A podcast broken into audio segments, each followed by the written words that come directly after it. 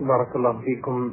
آه السؤال الثاني يقول أيضا ما معنى قوله تعالى في سورة الزمر؟ الله نزل أحسن الحديث كتابا متشابها مثانيا تقشعر منه جلود الذين يخشون ربهم ثم تلين جلودهم وقلوبهم إلى ذكر الله. ذلك هدى الله يهدي به من يشاء. ومن يضلل الله فما له من هاد. معناها أن الله تعالى يخبر بأنه نزل أحسن الحديث كتابا وهو القرآن الكريم الذي نزله على محمد صلى الله عليه وسلم. نزله كتابا متشابها يشبه بعضه بعضا في الكمال والجودة ويوافق بعضه بعضا وليس فيه مناقضة ولا اختلاف. كما قال الله تعالى أفلا يتدبرون القرآن؟ ولو كان من عند غير الله لوجدوا فيه اختلافا كثيرا. مثانية تثنى فيه المعاني والأحوال والأحكام. فيذكر الله تبارك وتعالى خبرا يثني فيه على قوم وخبر آخر يقدح فيه بقوم ويخبر الله تعالى خبرا عن الجنة ثم عن النار ويخبر الله تعالى خبرا عن الصدق ثم عن الكذب وهكذا مثاني ويكون فيه الآيات التي تكون أحكاما والآيات التي تكون وعدا ووعيدا حتى يكون الإنسان متقلبا في هذا الكتاب العظيم. بين فوضات آياته ومعانيه العظيمة. ولهذا قال تقشعره منه جلود الذين يخشون ربهم لعظمته والهيبة منه وخوف ما فيه من الوعيد. ثم بعد ذلك تلين جلودهم وقلوبهم إلى ذكر الله ويحل فيها الطمأنينة والاستقرار ذلك هدى الله يهدي به من يشاء ومن يضل فما له من حال هذا وصف للقرآن الكريم لأنه متشابه. وفي آيات أخر وصفه الله تعالى بأنه محكم وبأنه بعضه محكما وبأن بعضه محكم وبعضه متشابه. وحينئذ نحتاج إلى الفرق بين هذه الأوصاف. ووصف القرآن بأنه محكم كله معناه أنه في غاية الجودة والإحكام والإتقان. ووصف القرآن بأنه متشابه كله معناه أنه يشبه بعضه بعضا في الكمال والجودة والجودة والإتقان. ووصف القرآن بأن بعضه محكم وبعضه متشابه. معناه أن بعض الآيات منه محكمة واضحة المعنى. لا يظهر فيها شيء من التعارض أو التناقض. وبعضه متشابه يشتبه معناه على كثير من الناس. وربما يظهر لبعضهم فيه التعارض والأمر ليس كذلك. ولا يعرف هذا إلا الراسخون في العلم. يعرفون معاني هذه الآيات الخفية التي قد يفهم منها بعض الناس التعارض وليست كذلك. وينقسم الناس تجاه هذه الآيات المتشابهات إلى قسمين. قسم منهم يتبعون المتشابه من القرآن ابتغاء الفتنة وصد الناس عن محكم آيات القرآن وعن الدين والإيمان واليقين. يتبعون ما تشابه منه ابتغاء الفتنة وابتغاء تأويله. وأما الراسخون في العلم المؤمنون بأنه من عند الله فيقولون آمنا به كل من عند ربنا ويعرفون كيف يجمعون بين هذه الآيات المتشابهة وبين الآيات المحكمات برد المتشابه إلى المحكم حتى يكون القرآن كله محكما. وما يذكر إلا أولو الألباب. جزاكم الله خيرا. هذه الرسالة من الأخت منى عبد العزيز من مكة المكرمة. تقول ما هي الليالي التي تتحرى فيها ليلة القدر؟ وما هو أفضل دعاء يقال فيها وما هي علاماتها. أحد الليالي التي ترجى فيها ليلة القدر هي ليلة سبع وعشرين. ولكنها ليست هي ليلة القدر جزما بل هي أرجاها. ومع ذلك فإن القول الراجح عند أهل العلم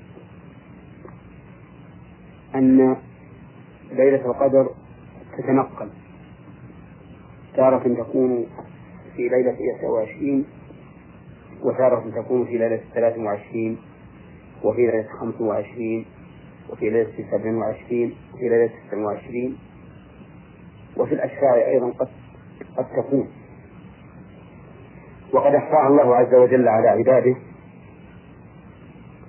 لحكمتين عظيمتين. إحداهما أن يتبين الجاد في طلبها الذي يجتهد في كل الليالي لعله يدركها ويصيبها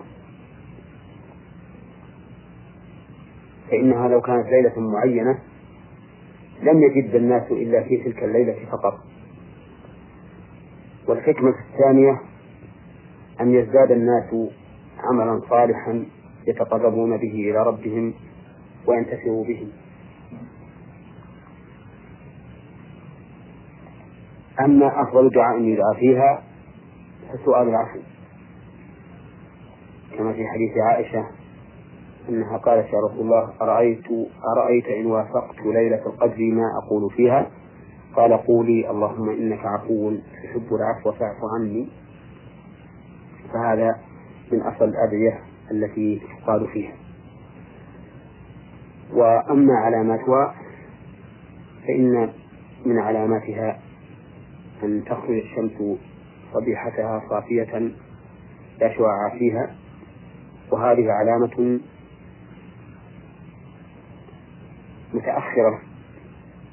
وفيها علامات أخرى كزيادة الأنوار زيادة النور فيها وطمأنينة المؤمن وراحته وانشراح صدره. كل هذه من علامات ليلة القدر.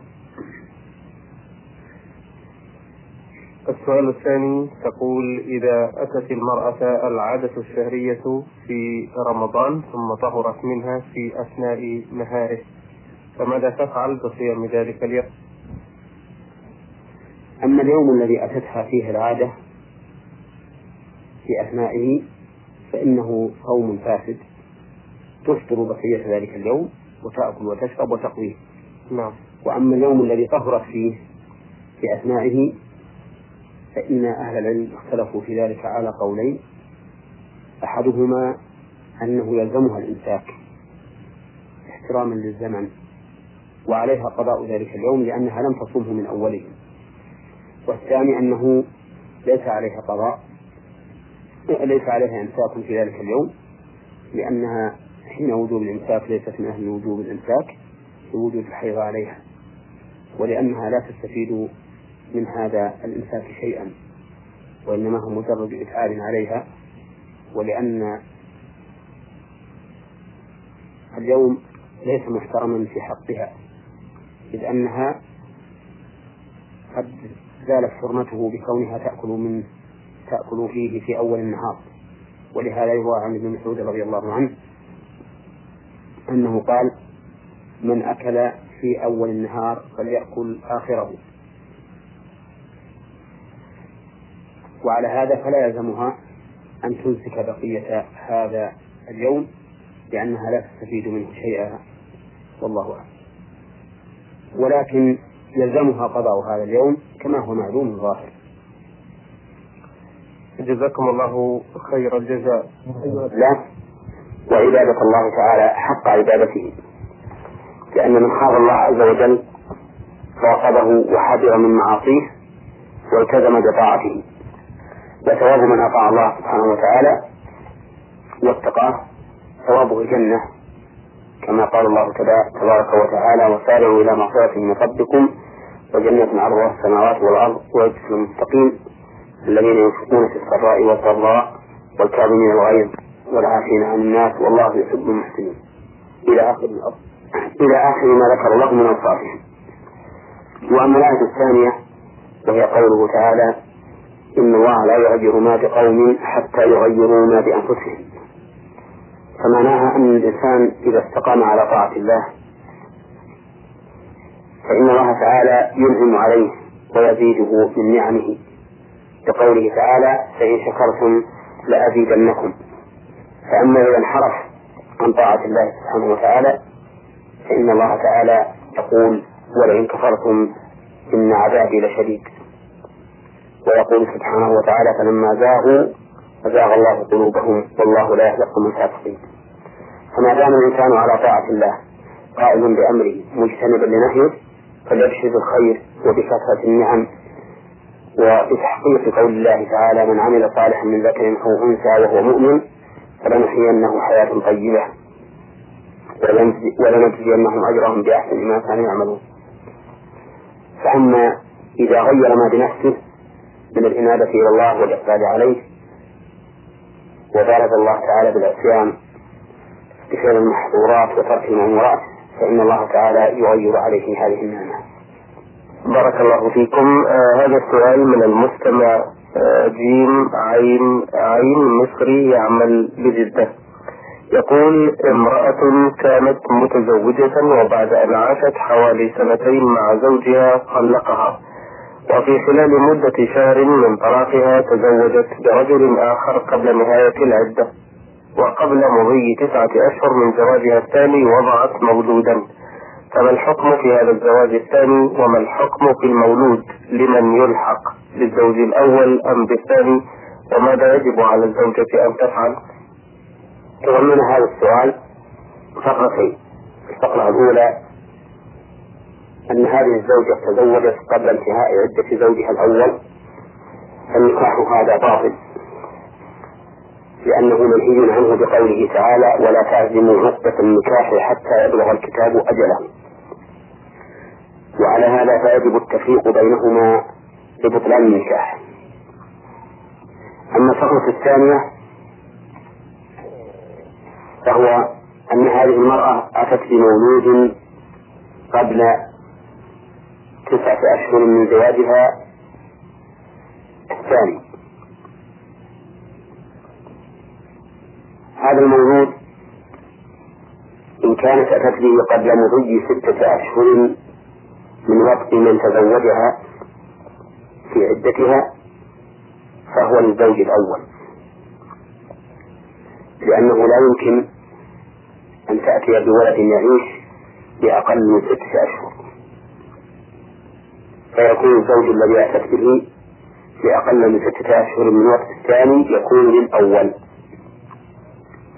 وإن أتت به لأكثر من أربع سنين من فراق الأول فهو للواقع الثاني.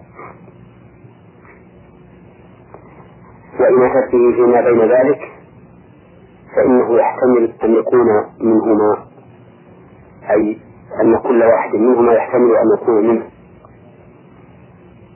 فإذا ادعياه فإنه يعرض على القاطع فمن ألحقته به لحقه. وقال بعض أهل العلم إذا أتت به لأكثر من ستة أشهر من فراق الثاني إذا أتت به لأكثر من ستة أشهر من فراق الأول فإنه يكون للزوج الثاني أو بعبارة أصح للواطئ الثاني. الذي تزوجها في عدتها. والله أعلم. جزاكم الله خيرا. آه هذه الأسئلة من المستمع محمد علي من الجماهيرية العربية الليبية. آه السؤال الأول يقول إذا كان الإنسان لا يصلي ثم ذبح ذبيحة وذكر اسم الله عليها فهل يجوز الأكل منها أم لا؟ وإذا كنت في بلد غلب على أهلها ترك الصلاة. فما حكم أكل ذبائحهم الموجودة في أسواقهم؟ ذبيحة الإنسان الذي لا يصلي تكون حلالا إذا ذكر اسم الله عليها على قول من يقول إنه لا يكفر بترك الصلاة. أما على قول من يقول إن تارك الصلاة يكفر وهو القول الصحيح. فإن ذبيحته لا تحل. لأن لأن ذبيحة غير المسلم لا تحل إلا أن يكون من أهل الكتاب وهم اليهود والنصارى. والمرتد ليس من أهل الكتاب لا من اليهود ولا من النصارى.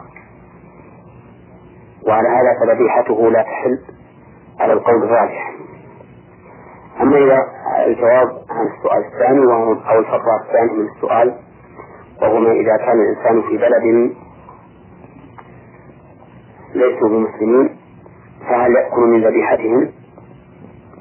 فنقول إن كان هذا البلد أهله من أهل الكتاب فإن ذبائحهم حلال لقوله تعالى وطعام الذين أوتوا الكتاب حل لكم وطعامكم حل لهم قال ابن عباس رضي الله عنهما طعامهم ذبائحهم وهو كذلك. وقد ثبت عن النبي صلى الله عليه وسلم أكل من الشاة التي أتتها له اليهودية في خيبر. وأكل من طعام يهودي دعاه وفيه إهالة سنخة والإهالة السنخة هي الشحم المتغير وأما إذا كان أهل هذه البلاد من غير أهل الكتاب فإنه لا يجوز الأكل من ذبائحهم لأنهم ليسوا بمسلمين ولا من أهل الكتاب. فتكون ذبائحهم حراما لا تؤكل. آه، السؤال الثاني يقول آه، شائع في بلدنا أن الجزارين لا يسمون اسم الله على كل ذبائحهم. بل يسمون على الأولى ويذبحون البقية من غير تسمية والذي أخبرنا بهذا أحدهم فما حكم الأكل من مثل هذه الذبائح؟ الأكل من هذه الذبائح إذا كان من الذبيحة التي ذكر اسم الله عليها فهو حلال ولا بأس به وإن كان من الذبائح التي لم يذكر الله عليها فهي حرام كقوله تعالى ولا تأكلوا مما لم يذكر اسم الله عليه وإنه لفسق. وقول النبي صلى الله عليه وسلم ما أنهر الدم وذكر اسم الله عليه فكل. وإذا اشتبه الأمر فلا ندري هل هذه الذبيحة مما ذكر اسم الله عليه أم من الذبائح الأخرى فإنها لا تحل لأنها اشتبهت في محرم ولا يمكن اجتناب المحرم إلا باجتناب الجميع. فوجب أن يجتنب الجميع. ولكني أوجه نصيحة إلى أولئك الجزارين أن يتقوا الله عز وجل في أنفسهم وفي إخوانهم المسلمين وأن يسموا الله تعالى على كل ذبيحة إلا إذا كان الفعل واحدا والذبائح متعددة فلا حرج أن يسموا تسمية واحدة. مثل أن يجمعوا عدة دجاج مثلا ثم يذبحوها بكلب واحد. ويقولوا بسم الله فهذا لا حرج فيه. يعني بحركة واحدة تذبح الجميع. نعم بفعل واحد تذبحون الجميع. فإن هذا لا بأس به لأنهم سموا على هذا الفعل. وكلها حاضرة بين أيديهم وقد سمي عليها. فلا بأس به. آه، السؤال الثالث يقول إذا كان هناك بيت مرصوب واضطر شخص فسكن في هذا البيت فهل صلاته في هذا البيت تكون صحيحة أم لا؟ البيت المعصوب اختلف أهل العلم في صحة الصلاة فيه. فمنهم من قال إن الصلاة فيه صحيحة لأن النهي إنما هو عن سكن البيت وليس عن الصلاة. فالنهي لا يختص بهذه العبادة وكل نهي لا يختص بالعبادة فإنه لا يبطلها. ولهذا إذا اغتاب الصائم أحدا فإن هذا الفعل محرم ولا يدخل به الصوم لأنه ما حرم من أجل الصوم. ولو أنه أكل أو شرب لفسد صومه لأن النهي يختص بالصوم. فهنا الصلاة في في المكان المعقول ليس منهيا عنها لذاتها. لكونه لكونه استولى على هذا البيت وغصبه. ولهذا فالمكث في هذا البيت لصلاة أو غيرها يكون حراما. وهذا رأي كثير من أهل العلم أن الصلاة في المكان المعصوب صحيحة ولكنه آثم بمكثه واستيلائه على هذا بغير حق والقول الثاني إلى العلم في هذه المسألة أن صلاته تكون باطلة. لأنها وقعت في مكان مغصوب فكانت كالصلاة التي تقع في في في زمان محرم فعلها فيه. فالصلاة فصلاة النفل المطلقة إذا وقعت في وقت النهي تكون باطلة. ذلك لأن الزمن يحرم فيه إيقاع هذه الصلاة. فكذلك هذا المكان المعقوب لما كان يحرم فيه مطلقا فالمكث فيه إلى الصلاة يكون مكثا في مكان محرم المكث فيه فتقع الصلاة محرمة باطلة. وهذا هو المشهور من مذهب الإمام أحمد بن حنبل.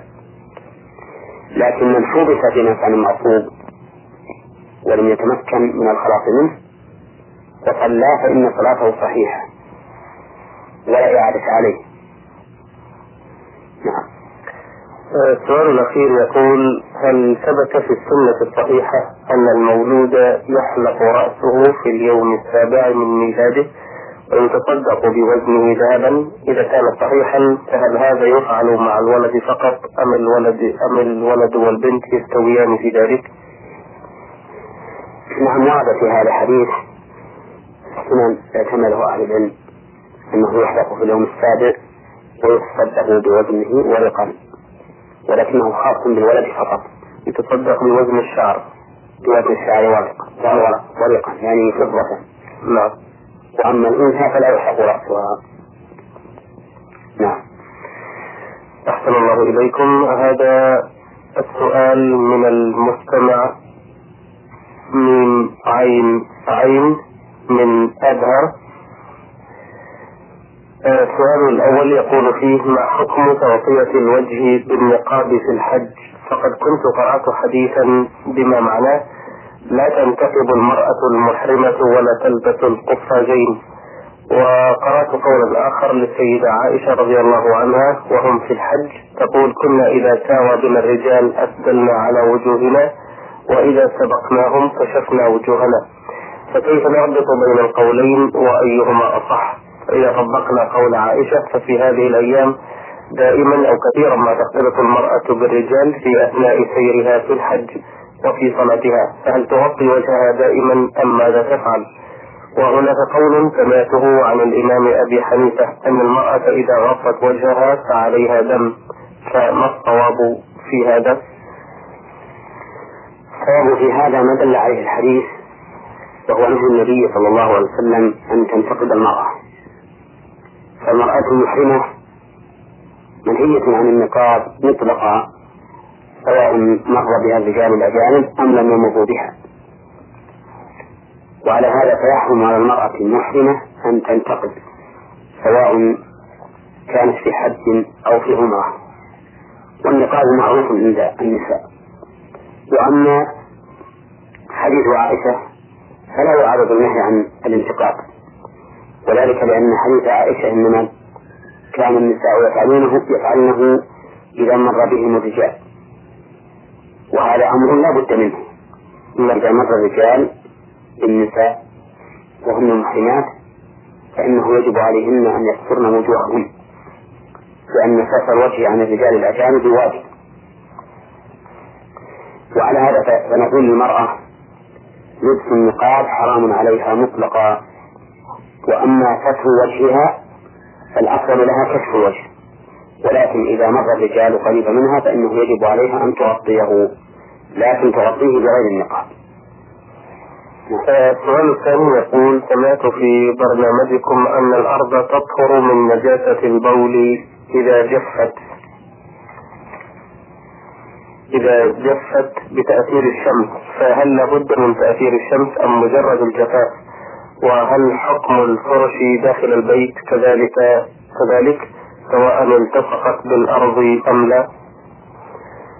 ليس المراد في كون الأرض تطهر بالشمس والريح مجرد الجفاف بل لابد من زوال الأثر حتى لا يبقى صورة البول أو الشيء النجس. نعم. وعلى هذا فنقول إذا حصل بول في أرض ويجب ولكن صورة البول ما زالت موجودة. يعني أثر البقعة. إنها لا بذلك. لكن لو مر عليها مدة ثم زال أثرها فإنها تظهر بهذا. لأن النجاسة عين يجب التخلي منها والتنزه منها. فإذا زالت هذه العين بأي مزيد فإنها تكون ظاهرة وأما الفرش فلا بد من أن توفر الفرش التي تفرش بها الأرض سواء كانت لاصقة بالأرض أم منفصلة لا بد أن توفر وغسلها بأن يصب عليها الماء ثم ينشف بالاسفنج ثم يصب مرة ثانية وثالثة حتى يغلب على الظن أنه زال أثر النجاسة. نعم. نعم. آه السؤال التالي من المستمع علي حسين علي من العراق نينوى آه يقول أنا أب لستة أبناء وقد كنت أعمل في مهنة حرة أكسب منها القليل ولكن لأنه كسب حلال بارك الله لي فيه فكنت أصرف منه وقد سعيت على هؤلاء الأبناء أنا ووالدتهم بما يمليه علينا الواجب وتمليه الفطرة الأبوية إلى أن كبروا واستقلوا بأنفسهم. فمنهم الموظف ومنهم صاحب العمل الحر ومنهم المدرس. ولكنهم للأسف الشديد لم يوفقوا لبرنا والإحسان إلينا. وليس الأمر كذلك فحسب ولكنه تعداه إلى العقوق.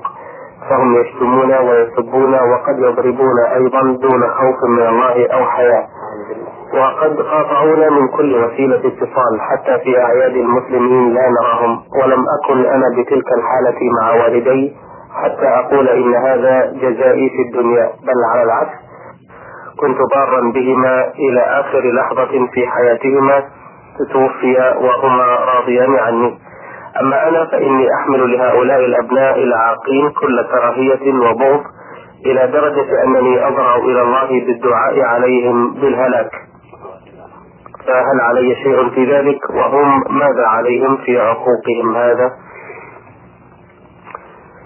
لا شك أن عقوق الوالدين من أكبر الكبائر والعياذ بالله وأن هؤلاء الأولاد وقعوا في شر كبير.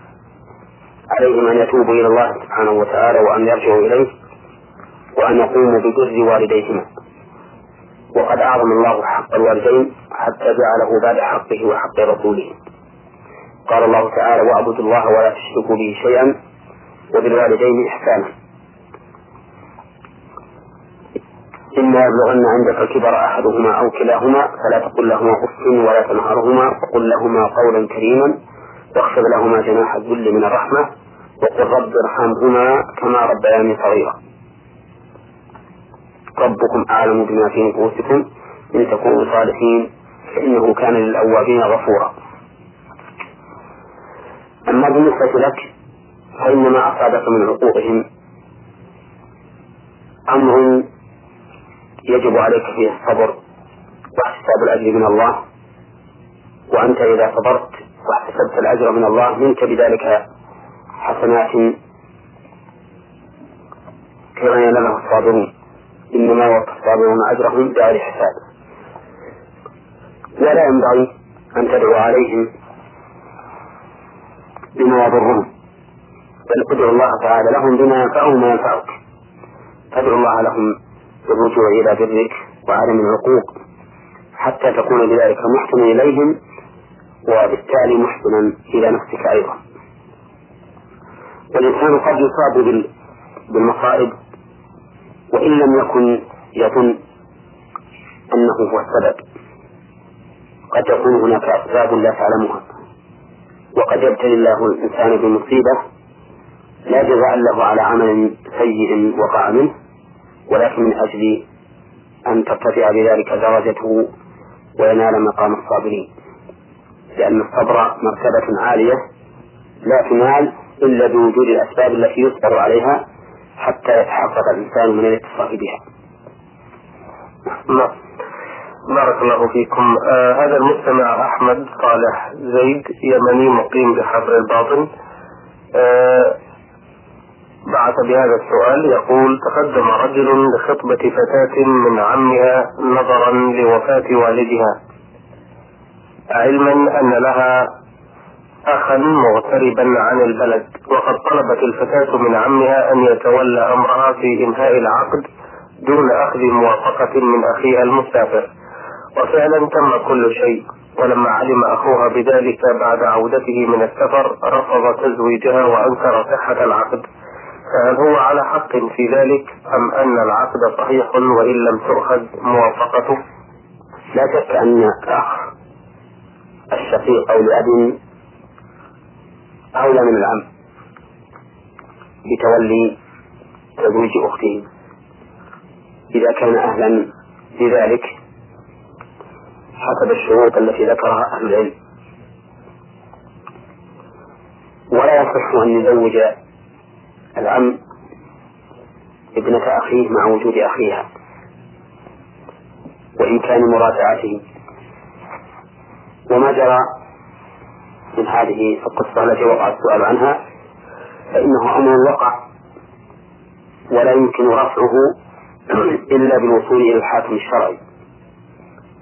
فيجب على هذه المرأة أن ترفع الأمر إلى الحاكم الشرعي حتى ينظر هل يصح هذا العقد أو لا يصح. نعم. جزاكم الله خير الجزاء يقضي الحلقة تكون خاصة بالإستفسارات حول الحج وما يتعلق به من أحكام. السؤال يقول قدمت إلى مكة المكرمة من أجل العمل وأديت فريضة الحج عن نفسي. وفي السنة الثانية أردت أن أحج عن والدتي المتوفاة. وقد سألت بعض الناس عن كيفية الإحرام. فقالوا لي أن أذهب إلى جدة وأحرم من هناك. وفعلا ذهبت إلى جدة وأحرمت من هناك وأتممت مناسك الحج. فهل حجتي هذه صحيحة أم يلزمني شيء آخر أفعله؟ أفيدوني بارك الله فيكم. الحمد لله رب العالمين وصلي وسلم على نبينا محمد وعلى آله وأصحابه أجمعين. إذا كنت في مكة فإن اقامك بالحج يكون من مكانك الذي أنت فيه في مكة ولا حاجة إلى أن تخرج إلى جدة ولا إلى غيرها لحديث ابن عباس رضي الله عنهما أن النبي صلى الله عليه وسلم وقف المواقيت ثم قال ومن كان دون ذلك فمن حيث أنشأ حتى أهل مكة من مكة.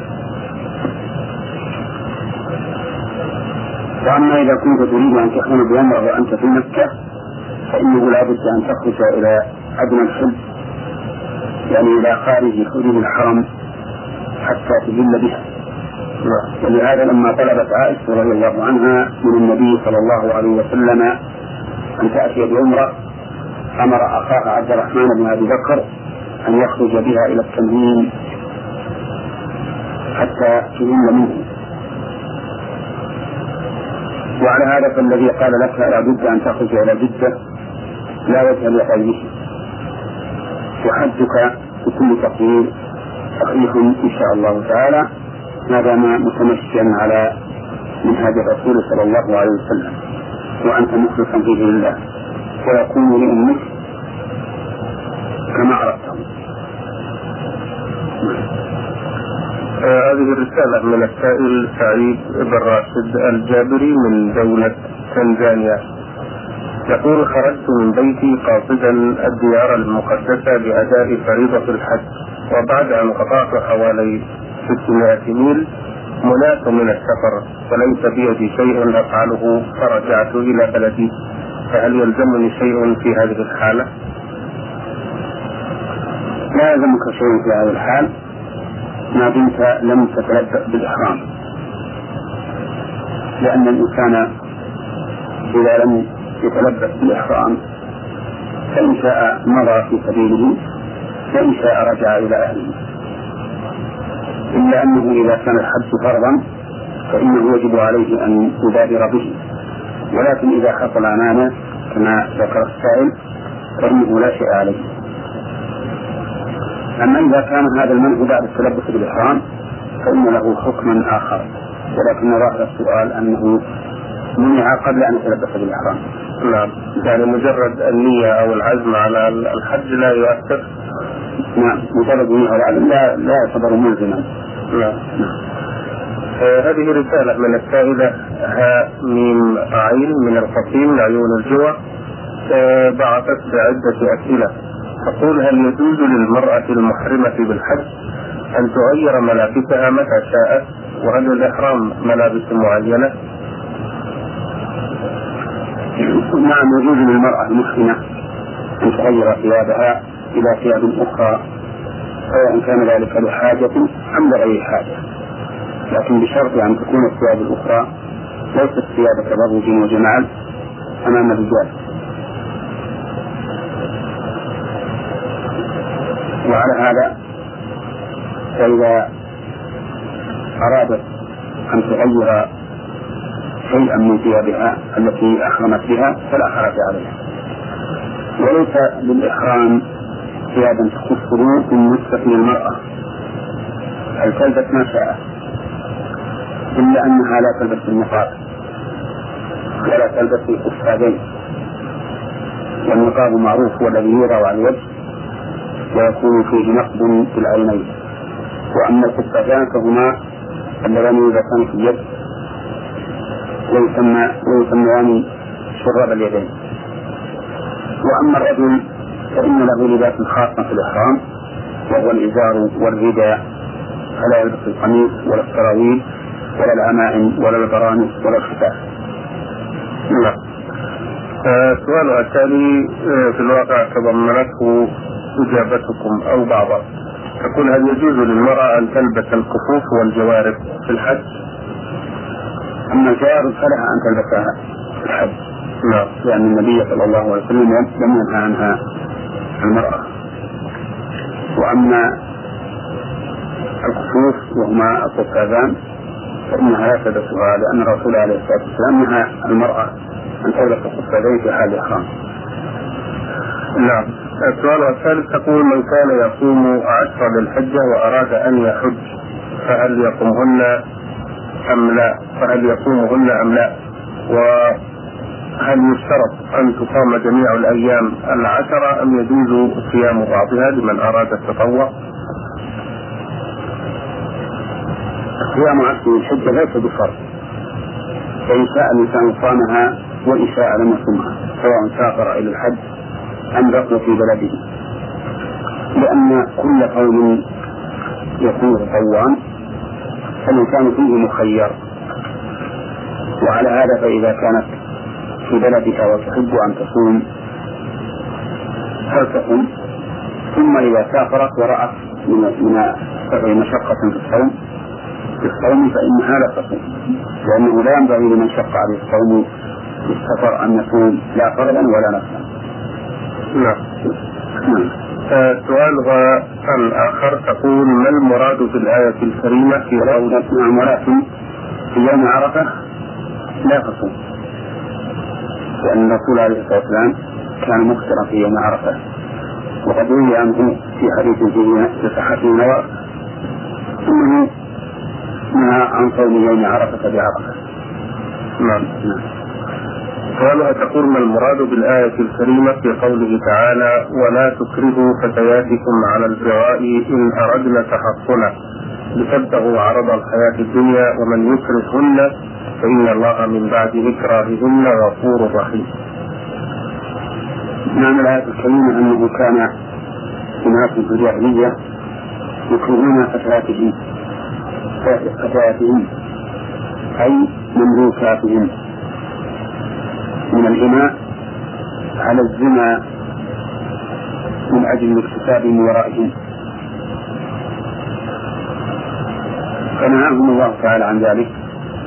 وقال لا تكرهوا فتياتكم على البغاء أردنا تحصنا مثل كوارث في الدنيا. إن أردنا تحصنا إظهار اللوم والتوبيخ لهؤلاء الأسياد الذين يكرهون إماءهم على الزنا فإنه قال كيف تكون هذه الأمة وهي أمة تريد تحصن ثم تقرها أنت على الزنا من أجل عرض الدنيا ففيه من اللوم والتوبيخ ما هو ظاهر وليس شرطا في الحكم بمعنى أنها لو لم تريد تحصن فلك أن تكرهها لا ولكن هذا المقصود به ولكن هذا المقصود به إظهار اللوم والتوبيخ لهؤلاء. الأسباب بالنسبة لإكراههم فتياتهم على البغاء. وفي قوله ومن يكرهن من بعد إكراههن غفور رحيم أي أن من أكره على هذا الأمر فإن الله تعالى يغفر لها إذا ثبت الإكراه ولهذا قال من باب إكراههن غفور رحيم فإن المكره لا إثم عليه سواء نكر على قول أو على فعل. إذا لم يفعله بعد الإكراه رغبة منه. إذا المغفرة والرحمة هنا عائدة على الفتيات. نعم المغفرة والرحمة عائدة على الفتيات. آه السؤال الأخير تقول ما هو الدعاء المستحب قوله في سجود التلاوة؟ سجود التلاوة يقال فيه ما يقال في سجود الصلاة. سبحان ربي الأعلى. وتقول سبحانك اللهم ربنا وبحمدك اللهم اغفر لي وتقول سبوح قدوس رب الملائكة والروح وتقول أيضا ما ذكر في سورة التلاوة اللهم لك سجدت وبك آمنت وعليك توكلت سجد وجه لله الذي خلقه وصوره وشق سمعه وبصره فتبارك الله أحسن الخالقين اللهم اكتب لي بها أجرا وضع عني بها وزرا وجعلها لي عندك ذخرا وتقبلها مني كما تقبلتها من عبدك داود. وإن دعا الإنسان بغير ذلك إذا أنه حافظا له فلا حرج. نعم. أحسن الله إليكم. هذا السائل من ألف عين مصري يعمل بأبها. آه بعث بالسؤالين في سؤاله الأول يقول أديت فريضة الحج في عام مضى. ولكن حينما دخلنا الحرم بقصد الطواف والسعي للعمرة وكان معنا أحد إخواننا ممن سبقونا بأداء الفريضة فبعد أن بدأنا في الطواف وطفنا أربعة أشواط اعترض طريقنا وقال يكفي هذا الطواف. فقلت له الذي أعرف أن الطواف سبعة أشواط. قال لا الطواف حول الكعبة أربعة أشواط والباقي في المسعى.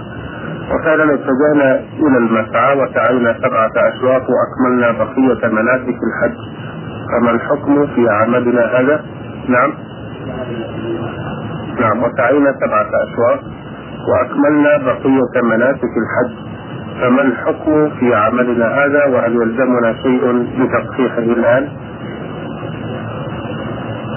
هذه الفتوى التي أتاكم بها هذا الرجل فتوى غلط وخطأ وهو بهذا آثم لأنه قال على الله ما لا يعلم ولا أدري كيف يجبر هذا على مثل هذه الفتيا بدون علم ولا برهان. وعليه أن يتوب إلى الله تعالى من هذا الأمر وأن لا يفتي إلا عن علم. إما بإدراكه بكتاب الله وسنة رسوله صلى الله عليه وسلم إن كان أهلا لذلك وإما بتقليد من يثق به من العلماء. وأما الفتوى هكذا فلا ينبغي بل لا يجوز أن يفتي بغير علم. وقوله تعالى قل إنما حرم ربي الفواحش ما ظهر منها وما بطن والإثم والبغي وغير الحق وأن تشركوا بالله ما لم يزل به سلطانا وأن تقولوا على الله ما لا تعلمون.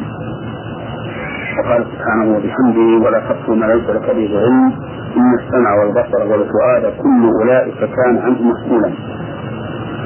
وما أكثر الذين يخطئون في الفتوى ولا سيما في الحدث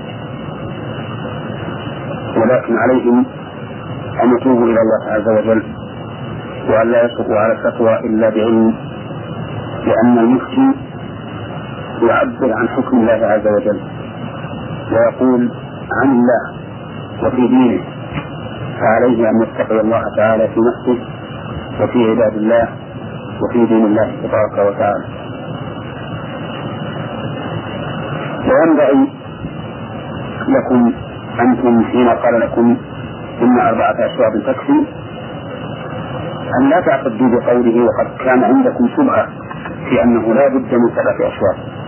ولو أنكم سألتم في ذلك الوقت لأجبتم بالصواب ولكن مع الأسف أن كثيرا من الناس يتهاون في هذه الأمور ثم إذا مضى الوقت وانفلت الأمر جاء يسأل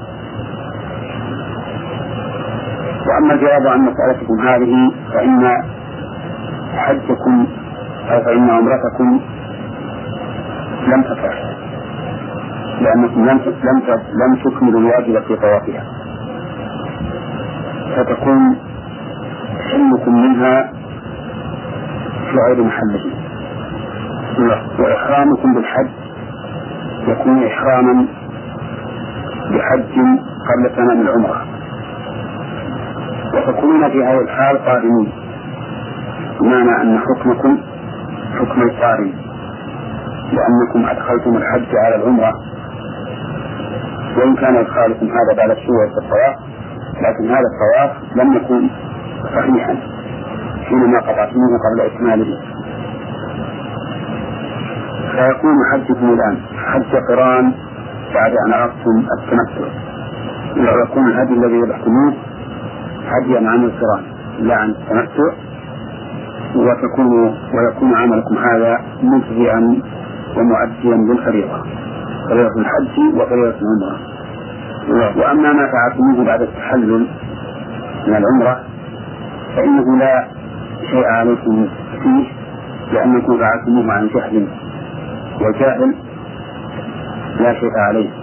إذا فعل شيئا من محظورات الإحرام كقوله تعالى ربنا لا تؤاخذنا إن نسينا وأخطأنا وقوله وليس عليكم جناح فيما أخطأتم به ولكن ما تعمدت قلوبكم. إلا أني أنا ألومكم حيث قصرتم في عدم السؤال في شيء ولو أنكم سألتم حين أنهيتم أعمال العمرة حتى يتبين لكان هذا هو الأوجب عليه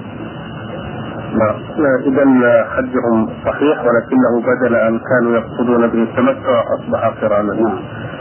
آه، جزاكم الله خيرا. السؤال الثاني يقول آه، ما معنى قوله تعالى يا أيها الذين آمنوا إذا جاءكم المؤمنات مهاجرات فامتحنوهن الله أعلم بإيمانهن.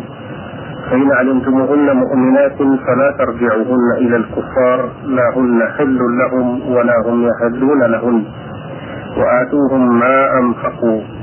ولا جناح عليكم أن تنكحوهن إذا آتيتموهن أجورهن.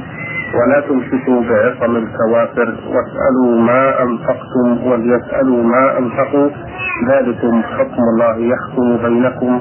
والله عليم حكيم.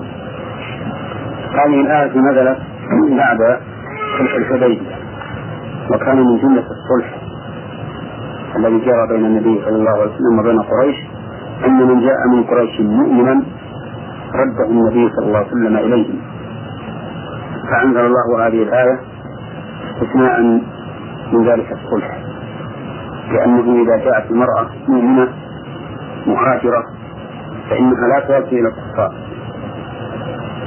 بعد أن تمتحن وتختبر ليتبين صدق هجرتها من بيتها. فلا ترجعوهن إلى الكفار؟ لا هم محل لهم ولا هم محلون لهم. هذا بالنسبة للمتزوجات فإنها لا تحل لزوجها بعد أن أسلمت وهو على الكفر. لا تحل له لأن الكافرة لا تحل للمؤمن. وكذلك المؤمنة لا تحل للكافر إلا أنه يستثنى من الكافرة يحل للمؤمن من كان من أهل الكتاب. وقوله تعالى والمحسنات من المؤمنات والمحسنات من الذين أوتوا الكتاب من قبلكم إذا آتيتموهن أجورهن. وقوله آتوهم ما أنفقوا أي آتوا أزواجهن ما أنفقوا عليهن. لأنهن خرجن منهن منهم بغير اختيار منهم فعوضوا بالنفقة. ثم بين الله عز وجل أنه يحل للمؤمنين أن يتزوجوا هؤلاء النساء اللاتي خرجن مهاجرات من أزواجهن. فقال ولا جناح عليكم أن تنكحوهن إذا آتيتموهن إذا آتيتموهن أجورهن. والمراد بالأجور هنا الصداق. وسمى الله أجرا لأنه عوض عن استمتاع الرجل بالمرأة فكأنه عوض عوض في الإجارة نعم.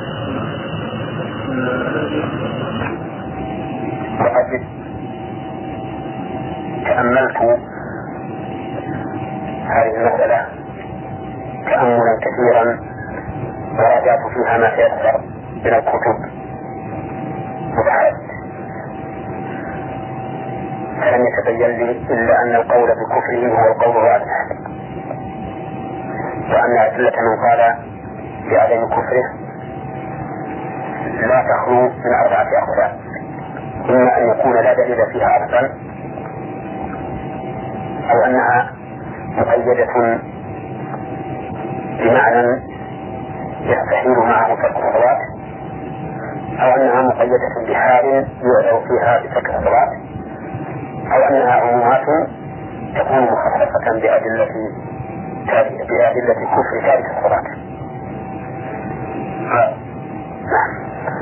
السؤال أيضا يقول إذا تاب المرتد ورجع إلى الإسلام خالص النية لله وشرح الله صدره بالاسلام فهل يحق له أن يعيد زوجته إلى بيته وهو ملتزم بكل أركان الإسلام وعن إخلاص وإيمان وصدق توحيد وما الكفارة التي يمكن أن يؤديها خالصة لوجه الله بعد أن تاب وهل أولاده قبل التوبة شرعيون هذه المسألة تحتمل وهذا يحتمل على ثلاث نقاط. نعم. المسألة الأولى إذا أسلم وتاب وأخلص لله عز وجل فهل تعود توبته فهل تعود زوجته الشيء؟ نعم. سبق أن قلنا إذا كانت إذا كانت إذا كان موجب الردة قبل الدخول والخلوة الموجبة للعدة فإن النكاح ينفسخ وحينئذ لا تحل له إلا بعقد جديد وإذا كان حدوث ذلك بعد بعد الدخول أو الخلوة الموجبة للعدة فإن الأمر يقف على انتهاء العدة. إن حدث له التوبة بعد انتهاء العدة فهي زوجته وإن حدث بعد انتهاء العدة فأكثر أهل العلم يرون أنها لا تحل له إلا بعقد جديد. فذهب بعض أهل العلم إلى أنها تحل له إذا رجع إليها. وأن مثل العدة يوجب أن أو الآخر يثبت سلطانه عليها ولا يحرمها عليه لو عاد إلى الإسلام. فبناء على هذين الحالين يتبين حكم هذا الرجل بالنسبة إلى رجوعه إلى زوجته. وأما بالنسبة ما يجب عليه فيما مضى فإن التوبة الخالصة تجب ما قبلها. لقوله تعالى قل للذين كفروا إن ينتهوا لهم ما قد وقال النبي عليه الصلاة والسلام يا عمرو العاص إن الإسلام يهدم ما قبله وأما بالنسبة لأولاده فإن كان يعتقد أن النكاح أن النكاح باطل لكونه مقلدا لمن لا يرى الكفر بالصلاة لمن لا يرى الكفر بترك الصلاة. نعم. أو كان لا يعلم أن تارك الصلاة يكفر فإن أولاده يكونون له.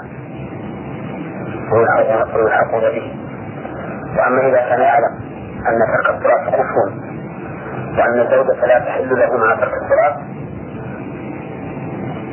وأن وقعه لها وقت محرم فإن أولاده لا يلحقون به في هذه الحال. وذلك أن المسألة من المسائل العظيمة الكبيرة التي ابتلي بها بعض الناس اليوم. نسأل الله لنا ولكم السلامة والعاقبة الحميدة. سؤاله الأخير يقول هل الكافر تنطبق عليه نفس أحكام التشريع الإسلامي من حيث المعاملات؟